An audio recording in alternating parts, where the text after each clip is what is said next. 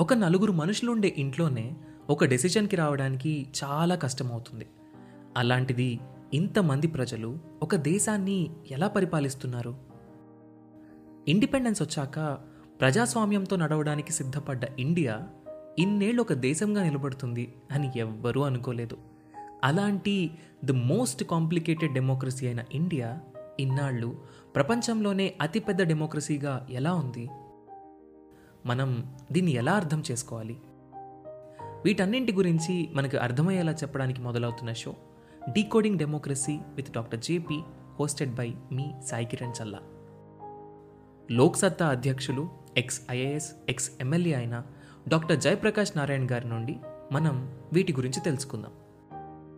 August ఫిఫ్టీన్త్న మొదలై ప్రతి Tuesday ఒక కొత్త ఎపిసోడ్తో మీ ముందుకు రాబోతుంది. ఈ షోని మీ ముందుకు తీసుకొస్తుంది Kathanika media in collaboration with FDR.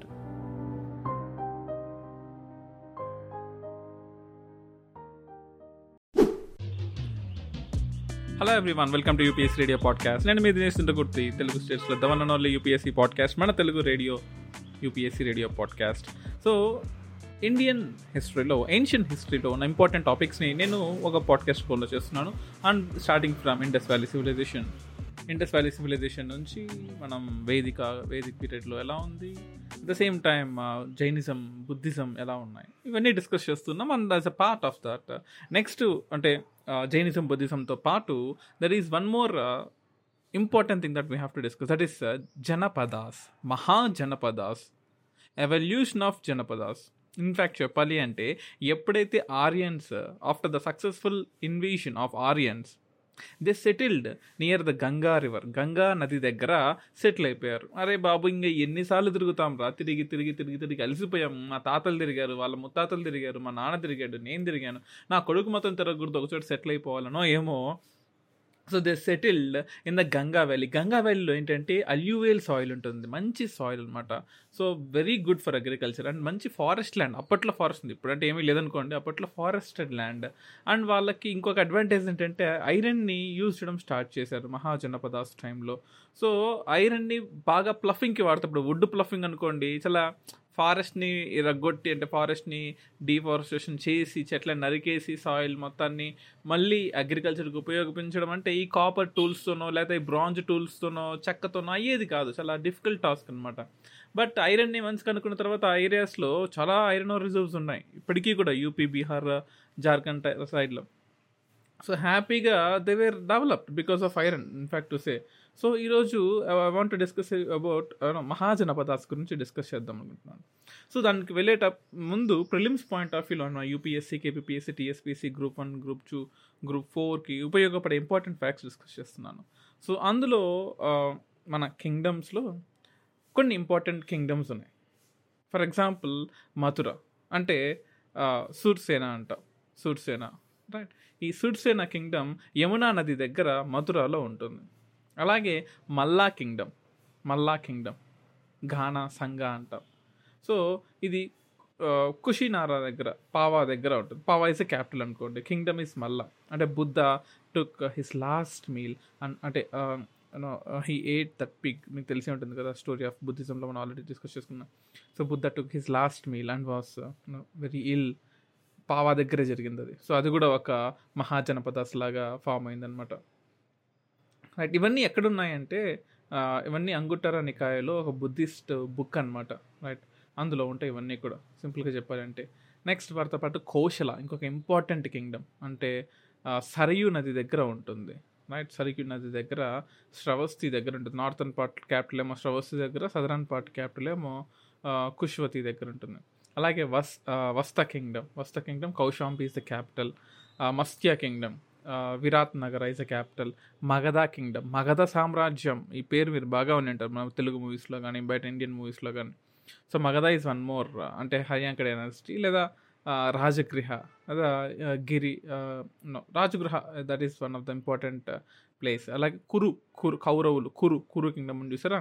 So మహాభారతంలో ఉంటారు కురులు కౌరవులు వాళ్ళు అనమాట Indraprastha that is the capital Gandhara kingdom ఉంటుంది. తక్షశిల ఉంటుంది. One of the oldest universities అలాగే అవంతి ఉంటుంది ఉజ్జయినిలో ఉంటుంది. కాశీ కాశీ కూడా చాలా important Varanasi is a capital Panchala అలాగే పోంచా is the capital Kamboja Vaishali is the capital next Ashvaka. Ashvaka అంటే పొటాలి ఒకటి అండ్ తె- తెలంగాణలో బోధన్ అని ఉంటుంది. Yes that's a place which you have heard of Bodhan. Bodhan is one of the highly agricultural and దానికి speciality ఏంటంటే it is the only mahajanapada which is to the south of India mountains so దక్షిణ పట అంటాం. అంటే సౌ వింధ్యాస్కి సౌత్లో ఉండే ఒకే ఒక్క జనపద ఎక్కడ ఉందంటే తెలంగాణలో ఉంది. Right that is a capital in fact చెప్పాలి అంటే వస్తా చెడి చెడి ఒకటి. చెడ్డి కాదు Chedi. Chedi Chedi is one kingdom as we can say one kingdom so అసలు ఇంకా ఇంకా చెప్పాలంటే ఇవన్నీ కూడా గంగా వ్యాలీలోనే మనకు స్టార్ట్ అయ్యాయి అనమాట బట్ ఓన్లీ అశ్వక మాత్రమే సౌత్ ఆఫ్ గంగాలో ఉంది. రైట్ ఇన్ఫ్యాక్ట్ ఈ అన్ని కింగ్డమ్స్లో మగధ కింగ్డమ్ చాలా చాలా ఇంపార్టెంట్ ఫర్ ఎగ్జాంపుల్ మనం మౌర్యన్స్కి ముందనుకోండి ఇదంతా జరిగింది. అం- అందులో వీళ్ళు ఉన్నారు మీకు తెలుసో లేదో ద గ్రేట్ మూవీ ఒకటి రిలీజ్ అయింది. Bimbisara. Bimbisara the first Magadha king. మీరు చూసారా మూవీ? చూసారా బింబిసారుడు? కోర్స్ అది మైథాలజీ మూవీలో అండి. ఒక అద్దం ఉంటుంది. అద్దంలో ట్రైన్ ట్రావెల్ చేస్తారు. అది ఆ కాలం నుంచి ఈ కాలంకి వస్తారు. దట్ ఈస్ కోర్స్ మీ దట్ ఈస్ నిజంగా అయితే బాగుండు కదా టైం ట్రావెల్లో ఉంటే బట్ ఆ ఫస్ట్ కింగ్డమ్ ఇన్ ద ఈ మహాజనపదస్లో ఫేమస్ ఇస్ హరి హర్యాంక డైనాసిటీ అనుకోవచ్చు ఇంకా చెప్పాలి అంటే మగధ కింగ్డమ్లో. ఆ మగధలో Bimbisara first king is a very great ruler right అంటే గ్రేట్ అంటే నా ఉద్దేశం గొప్పవాడు బుద్ధుల్లాగా శాంతిపరుడు అని కాదు. ఎంతమందిని చంపేసి ఎంత గొప్ప అవుతాడో అప్పట్లో అదే కదా గ్రేట్ సింపుల్గా చెప్పాలి అంటే ఇప్పుడు ఎంత ఎకాడమీ సంపాదిస్తే అంత గ్రేట్ అంటామో అప్పట్లో ఎంతమందిని చంపితే అంత great so Bimbisara who was the first Magadha king and అతను ఏం చేసేవాడంటే మ్యారేజ్ చేసుకొని ఫ్రెండ్లీ రిలేషన్స్ మెయింటైన్ చేశాడు. ఇప్పుడు మనం ఏంటి ఇప్పుడు ఫర్ ఎగ్జాంపుల్ ఆస్ట్రేలియాతో మనం మంచి రిలేషన్స్ కావాలనుకో క్రికెట్ మ్యాచ్తో రిలేషన్స్ కొంచెం అడ్జస్ట్ చేసుకుంటాం. లేదా న్యూక్లియర్ డీల్తోనో మంచి రిలేషన్స్ పెట్టుకుంటాము. లేదా మనకు అంటే our friends and Australia uses to send money back remittances అంటే దాంతో మంచి రిలేషన్స్ పెట్టుకుంటాం. అప్పట్లో కింగ్లు ఏం చేసేవాళ్ళు? పెళ్ళిళ్ళు చేసుకుని మంచి రిలేషన్స్ పెట్టుకున్నారు. ఆ కింగ్డమ్లో ఒక పెళ్ళి ఈ కింగ్డమ్లో పెళ్ళి పక్క కింగ్డమ్లో పెళ్ళి అలా మ్యారేజ్ అలయన్స్ వాజ్ మెయిన్ అంటే అంగ కింగ్డమ్ తప్ప ఇన్ఫాక్ట్ ఏమంటే except with Anga kingdom he waged war against all Bimbisara very cruel king అంటే చెప్పాలంటే అండ్ రాజగృహాన్ని క్యాపిటల్గా చేసుకొని it was very rich very rich place అనమాట in fact and law and order మీద బాగా అడ్మినిస్ట్రేషన్ చేశాడు ఇన్ఫ్రాస్ట్రక్చర్ డెవలప్ చేశాడు. ఎందుకంటే అప్పుడు దట్ ఈస్ ఏ ఫారెస్ట్ ఫారెస్ట్ని కింగ్డమ్గా మార్చుకున్న రాజులు కదా వీళ్ళందరూ బింబిసారుడు ఫస్ట్ అందులో. తర్వాత అజాతశత్రు వచ్చాడు బింబిషా బింబిసారుడి కొడుకు. So that is different case and in fact Ajatashatru గురించి మీరు గుర్తుపెట్టుకోవాలి. Ajatashatru he bought many areas or Rajagriha administration ఇంకా ఎక్స్పాండ్ చేశాడు రాజగృహాన్ని అండ్ అంగాన్ని క్యాప్చర్ చేసుకున్నాడు. ఈ పాటలీపుత్రాన్ని ఫోర్టిఫై చేశాడు వైశ అంటే అగైన్స్ వైశాలి ఇంకా చెప్పాలి అంటే. In fact this fellow this Ajatashatru the son of Bimbisara is the first is the person who convene the first Buddhist council at Rajagriha అది చాలా చాలా ఇంపార్టెంట్ తర్వాత చిన్న కింగ్డమ్స్ వచ్చే చిన్న పిల్లలు వచ్చారులేండి దాని తర్వాత ఉదయన్ అని చెప్పేసి అజాతశత్రుకి కింగ్ అంటే మన బింబిసాడికి మనవాడు అనమాట అంటే మన Taraka రత్నకి I mean Kalyan Ram sorry. Kalyan రామ్కి మనవాడు అనుకోండి కళ్యాణ్ రామ్ పేరు బింబిసారుడు. కళ్యాణ్ రామ్ కొడుకు అజాతశత్రు కళ్యాణ్ రామ్కి మనవడు ఉదయన్. ఉదయన్ ఇది స్టాలిన్ కాదు ఉదయన్ అంతే. Just important. రైట్? ఆ తర్వాత నెక్స్ట్ శిశు శిశునాగ డైనాసిటీకి వెళ్ళిపోతాం మనం మళ్ళీ. అంటే ఇంకా వీళ్ళ డైనాసిటీ అయిపోయింది. ఫోర్ ఫైవ్ ఫార్టీ ఫోర్ నుంచి ఆల్మోస్ట్ ఫోర్ ఫిఫ్టీన్ ఫోర్ థర్టీన్తో వీళ్ళ డైనాసిటీ అయిపోతుంది హరియాంక అయిపోద్ది.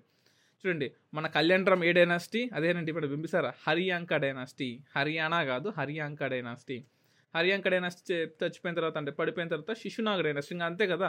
మన మన కింగ్ మన హీరో అద్దం ఎక్కేసి ఇటు వచ్చేస్తాడు. మళ్ళీ ఖాళీగా ఉంటుంది కదా నెక్స్ట్ సో వాళ్ళు నెక్స్ట్ కింగ్డమ్ ఏంటి? శిశునాగ డైనాసిటీ శిశునాగ్ డైనాసిటీ హర్యాంక డైనాసిటీకి తర్వాత వచ్చింది సో ఆల్రెడీ వీళ్ళకి ఇప్పుడు ఇప్పుడు హర్యాంక డైనాసిటీ అంటే అడవిని సిటీస్లా మార్చుకున్నారు. చాలా కష్టపడ్డారు.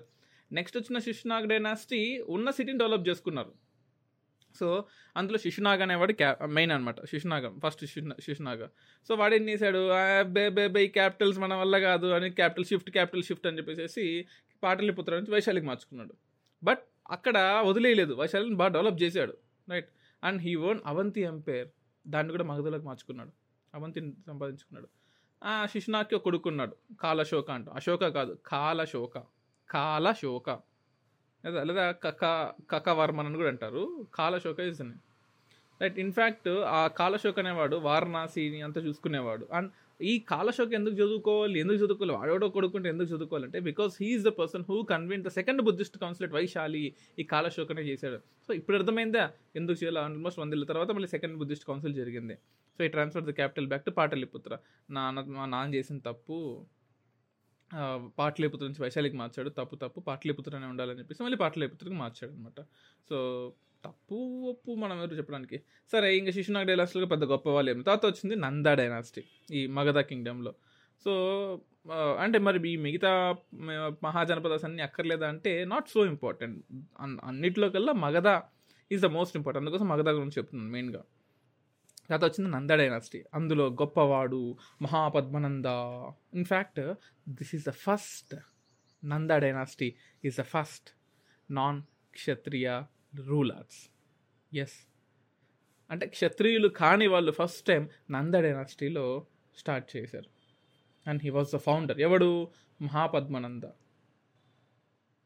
అండ్ ఈ పాలిటిక్స్లో ఇతనికి ఒక పెద్ద లార్జ్ ఆర్మీ ఉన్నట్టు చెప్తారనమాట ఉగ్రసేన అని అంటారు ఇతను.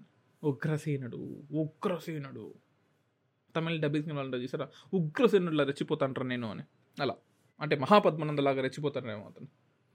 So he is a sole power he was a so he is having a sovereign who destroyed all ruling princes Kshatriyas అన్నిటినీ అందరినీ చంపేయడము క్షత్రియాస్కి అగేన్స్ట్గా వెళ్ళడము అలా చేసేవాడు.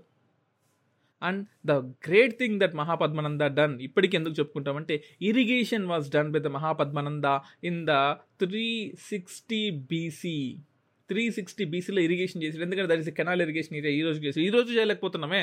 ఈ రోజు ఈ ఈ కాంగ్రెస్ బీజేపీ వాళ్ళు ఇప్పుడు చేయలేకపోతున్నారు. But he has done Mahapadmananda has done irrigation through the Magadha kingdom at that Hathigumpha ఇన్స్క్రిప్షన్స్లో Kharavela Kalinga time Kalinga కింగ్డంలో కారవేలు రాసిన హతిగుంప ఇన్స్క్రిప్షన్లో దీని గురించి రాశారు.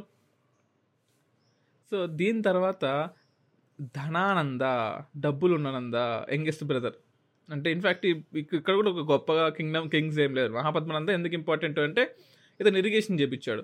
ఇందాక డిస్కస్ చేసుకున్న శిశునాగుడు ఏం చేశాడంటే వాళ్ళ నాన్న చేసిన తప్పుని అంటే కాలశోకుడు ఏం చేశాడంటే శిశునాగుడు చేసిన తప్పుని వెనక్కి తీసుకున్నాడు. అంటే శిశునాగుడు ఏం చేశాడు?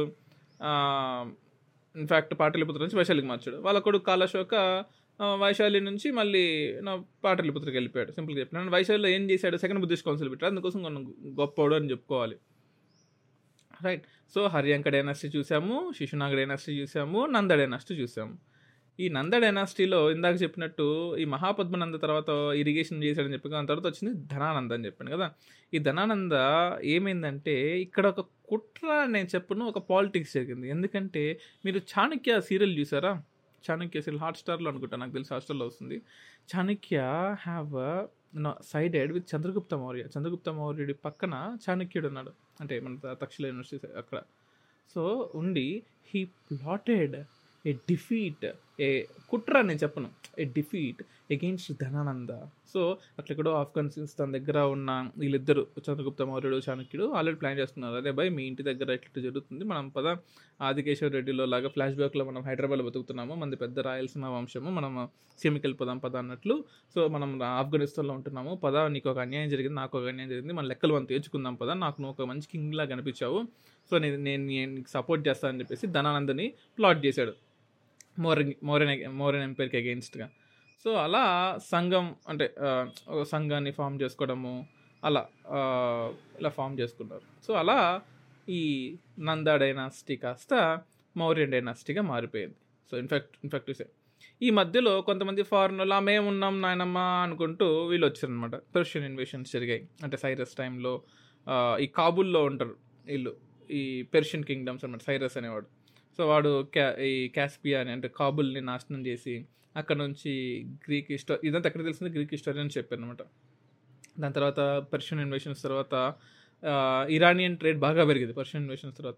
ఆ తర్వాత వచ్చిన వాళ్ళు గ్రీక్ ఇన్వేషన్స్ వచ్చారనమాట అంటే అలెగ్జాండర్ వచ్చాడు చూసారా? ఖైబర్ పాస్ని చీల్చుకుంటూ మళ్ళీ పుట్టాడరా భైరవా ఎవడు పుట్టాడరా అంటే అలెగ్జాండర్ గారు పుట్టాడు. అలెగ్జాండర్ బట్టి ఏం చీల్చుకుంటూ బయటకు వచ్చాడు అంటే ఖైబర్ పాస్ని చీల్చుకుంటూ వచ్చాడు. రైట్. సో అలా ఈ Takshashila in fact this fellow this this person who we call it as great Alexander or గ్రేటో great ఉన్నారో నాకు సంబంధం లేదు. But that fellow constructed a bridge and proceeds towards Takshashila. తక్షశిలాకి వెళ్ళడానికి కైబర్ పాస్ దగ్గర ఒక bridge కట్టి ఒక పాస్ని ఏర్పాటు చేసుకొని సో ఒక రూట్ని అయితే తయారు చేసుకున్నాడు. That's very very important the battle of Hydaspes pleasant fought between Porus మన పోరస్ కింగ్కి అలాగే మన తక్షశిల లో ఆక్యుపై చేయడానికి వచ్చిన అలెగ్జాండర్కి గొడవ జరిగింది. Porus was defeated. Porus was defeated but ఆ యుద్ధ విద్యలు చూసి ఇంప్రెస్ అయిపోయాడు అలెగ్జాండర్. బట్ అలెగ్జాండర్ భయను సూపర్ భయ. నేను ప్రపంచమంతా కాంకర్ చేసుకుంటూ వచ్చాను. నీలాంటి కింగ్ నేను చూడలేదు. ఎన్నిసార్లు గొడవ పడ్డా నా యూ యూ మేడ్ ఇట్. నువ్వు ఓడిపోయినా సరే మన సేమ్ మన మగధిరలాగే. మళ్ళీ పుట్ట మళ్ళీ పుడతావరా భైరవ అని చెప్పేసి పోరస్టోట్ కింగ్ని వాడికి ఇచ్చేసాడు వెనక్కి. రైట్ సో అలా.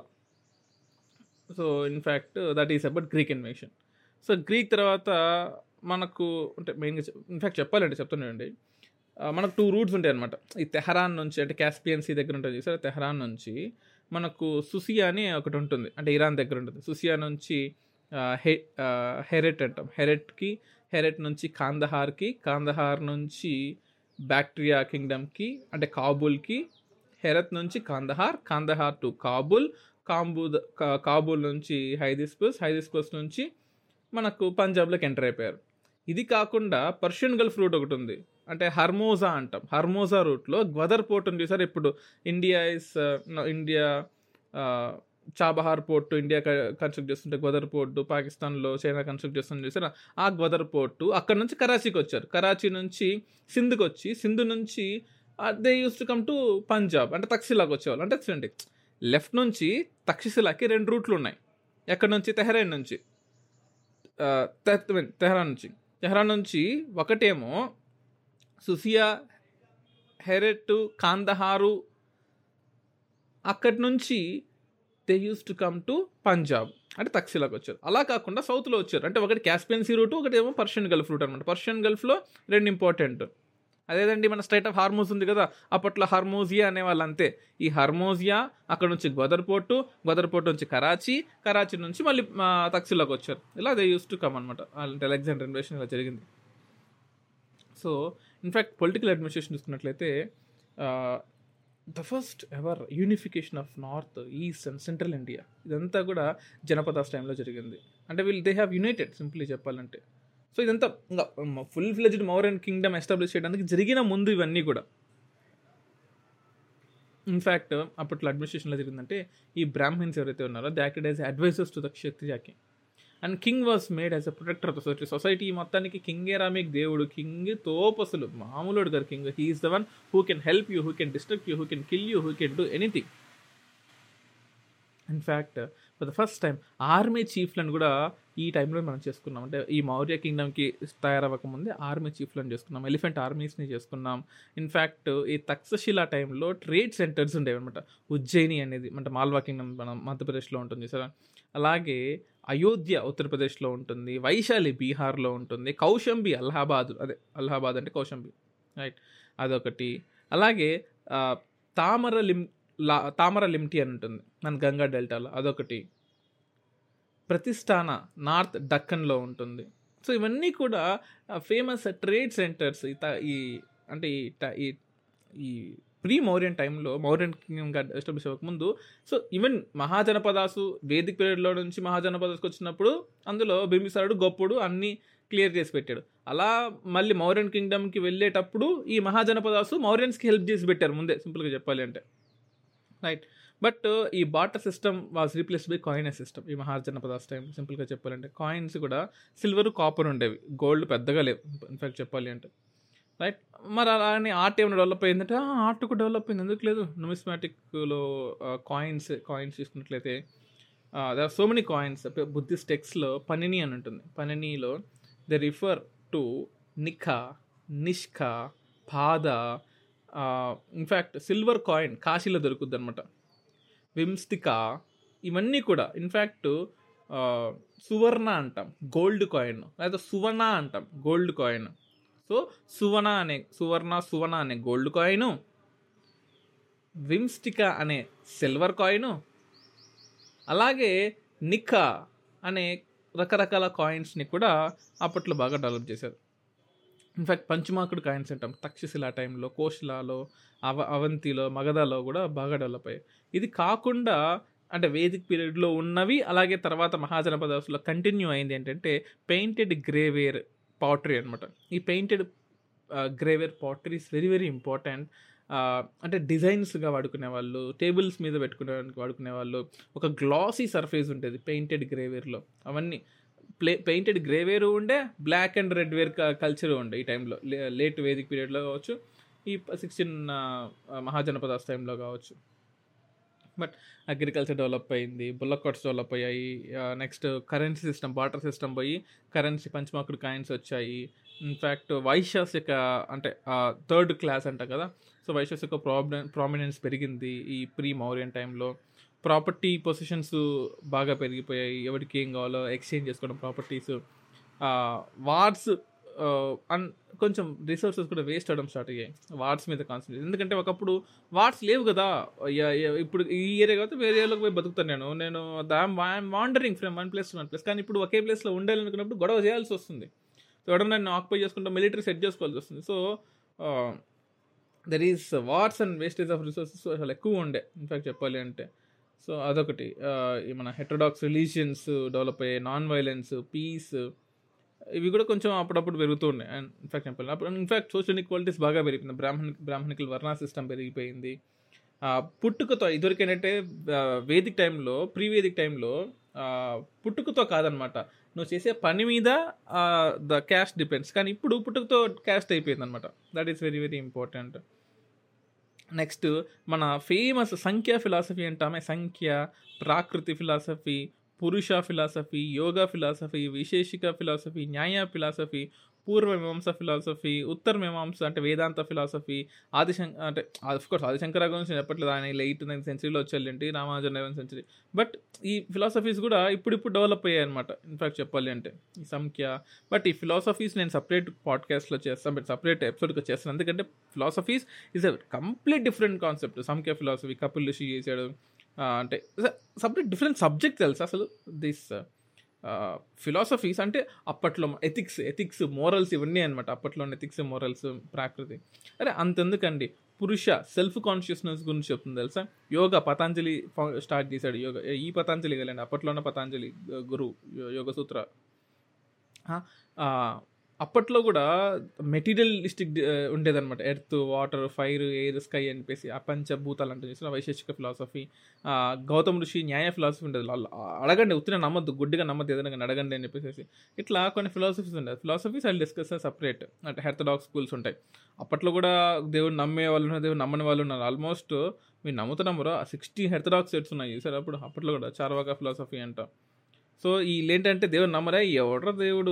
వీఆర్ హెర్తడాక్స్ అంతే. మేము అసలు దేవుడు నమ్మే. అబ్బా ఎజ్యుకా ఫిలాసఫీ అని ఉంటుంది. అంటే వీళ్ళు గోశాలలు తయారు చేసేవాళ్ళు అనమాట ఎజ్యుకా ఫిలాసఫీ సో బాబు గోశాల అనేది it's not about religion it's about animal that is very important for you so అలా అలా అలా అలా అలా మెల్లగా ఈ మహాజనపదాస్ అందరూ కూడా ఒక్కొక్కరు ఒక్కొక్కరు ఒక్కొక్కరుగా మౌరియన్స్గా మారిపోయారు. ఇన్ఫ్యాక్ట్ చెప్పాలంటే ఆఫ్ కోర్స్ నేను మౌర్యం గురించి చెప్తాను but around three twenty two బీసీలో చంద్రగుప్త మౌర్య ఏం చేశాడంటే ఈ over through the Magadha last Magadha king ధనానందాన్ని వేసి పడేశాడు వేసేసి Ashoka was supporting few of this philosophies but that's the reason he remind in peace so అలా మహాజనపదాస్ అందరినీ పక్కన పడేసి మన మౌర్యన్ కింగ్స్ అలా అలా అలా అలా అలా they occupied they evolved they developed in fact చెప్పాలి అంటే. Right that is very very important అలా మౌర్యన్ కింగ్ డైనాసిటీ డెవలప్ అయింది అనమాట సో మరి మౌర్యన్ కింగ్డమ్స్ డెవలప్ అయిందని ప్రూఫ్ ఏంటి? కౌటిల్యుడ్ అర్థశాస్త్రలో ఉంటుంది. మెగాసనిస్ ఇండికాలో ఉంటుంది. At the same time Mauryan పీరియడ్లో ఇంకా ఇంకా కొన్ని సోర్సెస్ ఉన్నాయి. ఫర్ ఎగ్జాంపుల్ విశాఖ దత్తుడిది ఒక బుక్ లాగా ఉంటుంది అనమాట ముద్రక్షాష అని చెప్పేసి. అందులో ఉంటుంది. బాణభట్టుడిది ఓ బుక్ ఉంటుంది. బుద్ధిస్ట్ దీపాంస ఉంటుంది. అశోక వాద వాదన ఉంటుంది. దివ్య వాదన ఉంటుంది. ఇవన్నీ బుక్స్ హేమచంద్ర రాసిన not getting exact word but correct me if I'm wrong I think పరిష ప్రవర్తన ఏదో ఉంటుంది బుక్ హేమచంద్ర రాసింది. వీటన్నిటికీ ప్రూఫ్ అంటే హేమచంద్ర కొత్త రీసెంట్ది కాబట్టి నాకు పెద్ద ఐడియా లేదు. పాతవైతే ఆ బీన్ రీడింగ్ ఫ్రమ్ పాస్ మన సిక్స్ సెవెంత్లో చదువు- చూస్తుంటాం కదా ఇవన్నీ కూడా. సో అదొకటి. బట్ ఆర్కలాజికల్ ప్రూఫ్లు కావాలి మాకు. ఉత్తరాయణ నమ్మేస్తమైంది పిల్లర్స్ ఉన్నాయి రాకెట్ ఇన్స్క్రిప్షన్స్ ఉన్నాయి. బ్రాహ్మీలో ఉంది మెయిన్ స్క్రిప్ట్ ఉంటుంది బ్రాహ్మీలో రైట్ కరోస్తులో ఉంది ప్రాకృతిలో ఉంది అరామిక్లో ఉంది. చూసుకోబో పోయి జేమ్స్ జేమ్స్ పిర్నిసిప్ ఏదో అంటున్నాడు. వాడు he is is a person who depicted the Ashokan script Brahmi script depict చేశాడు James Prinsep I think ninety eighteen ఫార్టీస్లో eighteen thirty five thirty five ఆ టైంలో చేశాడు బట్ మనకు అంత ఇయర్ అనవసరం బట్ ఇంకోటి ఇంకోటి ఫేమస్ ఉంది జూనాగఢ్ ఇన్స్క్రిప్షన్ అంటాం రుద్రరామన్ వన్ రాసింది. సో ఈ సుదర్శన్ లేక్ని తవ్వించడము చంద్రగుప్త మౌర్య టైంలో అదొక మెయిన్ ప్రూఫ్ అసలు. Junagadh inscription is one of the major source for this Magadha Mauryan empires right Magadha నుంచి మౌ- మౌర్యన్కి ఎలా ఎవెల్ అయ్యారని చెప్పేసి. నెట్ ఇన్ఫ్యాక్ట్ దమ్మా గురించి చాలా కంట్రీస్లో ఉంటుంది. సో ఈ మౌగ ఈ మౌర్యన్ డైనాసిటీలో అంటే మనం ప్రీ మౌర్య నుంచి మౌర్యన్కి వచ్చాం. చంద్రగుప్త మౌర్యుడు గొప్పసారుడు బిందుసారుడు ఉంటాడు ఇక్కడ. బింబిసారుడు కాదు బిందుసారుడు సో చూడండి. బింబిసారుడు మహా మహాజనపదాస్లో మౌర్యన్స్లో వస్తాడు. ఐ మీన్ మగధ సామ్రాజ్యంలో వస్తాడు. బట్ ఇక్కడ వచ్చేవాడు మౌర్యన్స్లో వచ్చినాడు. వీడు బిందుసారుడు బింబిసారా వేరు బిందుసారుడు వేరు. తర్వాత బిన్ బిందుసారా తర్వాత వచ్చిన వాడు అశోకుడు. అశోకుడు తర్వాత వచ్చిన వాడు కళింగ వారు జరిగింది. మీకు తెలిసే ఉంటుంది కదా. ఆ తర్వాత అశోకుడు తర్వాత వచ్చిన టైంలో ఇంకా ఇంకా అయిపోయింది. ఇన్ఫ్యాక్ట్ కింగ్డమ్ అంతా కూడా. ఇంకా అక్కడ నుంచి యూనో శాతవాహనాస్ రావడము కింద అలా అది వేరే అది వేరే కల్చర్లోకి వెళ్ళిపోద్ది మళ్ళీ. బట్ ప్రీ మౌర్యన్ పీరియడ్లో నుంచి పోస్ట్ మౌర్యన్ అంటే మౌర్యన్ పీరియడ్ క్లైమాక్స్లో మనం డిస్కస్ చేసుకోవాల్సింది there are famous kingdom such as Chandragupta Maurya Bindusara Ashoka అసలు కళింగ వారు ఎలా జరిగింది? ఈ ఎడిక్ట్స్ ఉండే first rock edict fourth rock edict fifth rock edict twelfth twelfth thirteenth rock edict Kalinga edict అంటాము. Brahmagiri Brahmagiri rock edict Kharosthi rock edict అలాగే మన states Kalinga state eastern ఇండియాలో ఎవరెవరు చేసుకున్నారు? ఇంపార్టెంట్ ఫంక్షన్స్ ఏమైనా తీర్థాస్ ఏమేమి ఉన్నాయి? ఆర్మీ ఎలా ఉండేది? ఎకానమీ ఎలా ఉండేది? Art and architecture of the Mauryan system ఎలా ఉండేది? కల్చరల్ ఎలిమెంట్స్ ఎలా ఉండేవి ఈ బుల్ క్యాపిటల్ రాంపురాలో ఉంటుంది చూసారా? ఈ Lomas Rishi caves అయితేనేంటి at the same time Ashokan pillar ఉంటుంది చూసారా? బీహార్లో ఆ పిల్లర్స్ ఎందుకు మౌర్యన్ ఎంపైర్ రైజ్ అయింది ఎందుకు పడిపోయింది ఫైనాన్షియల్ క్రైసెస్ ఏమొచ్చాయి? ఇవన్నీ కూడా మనం నెక్స్ట్ పాడ్కాస్ట్ ఎపిసోడ్లో క్లీన్గా నీట్గా డిస్కస్ చేసుకుందాం. Thank you everyone thank you very much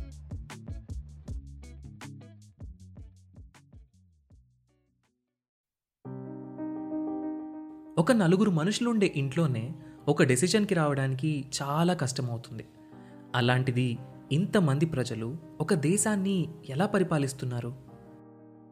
independence వచ్చాక ప్రజాస్వామ్యంతో నడవడానికి సిద్ధపడ్డ ఇండియా ఇన్నేళ్ళు ఒక దేశంగా నిలబడుతుంది అని ఎవ్వరూ అనుకోలేదు. అలాంటి ది మోస్ట్ కాంప్లికేటెడ్ డెమోక్రసీ అయిన ఇండియా ఇన్నాళ్ళు ప్రపంచంలోనే అతిపెద్ద డెమోక్రసీగా ఎలా ఉంది? మనం దీన్ని ఎలా అర్థం చేసుకోవాలి? వీటన్నింటి గురించి మనకు అర్థమయ్యేలా చెప్పడానికి మొదలవుతున్న show decoding democracy with doctor JP hosted by మీ సాయి కిరణ్ చల్లా లోక్సత్తా అధ్యక్షులు ఎక్స్ ఐఏఎస్ ఎక్స్ ఎమ్మెల్యే అయిన డాక్టర్ జయప్రకాష్ నారాయణ్ గారి నుండి మనం వీటి గురించి తెలుసుకుందాం. ఆగస్ట్ ఫిఫ్టీన్త్న మొదలై ప్రతి ట్యూస్డే ఒక కొత్త ఎపిసోడ్తో మీ ముందుకు రాబోతుంది.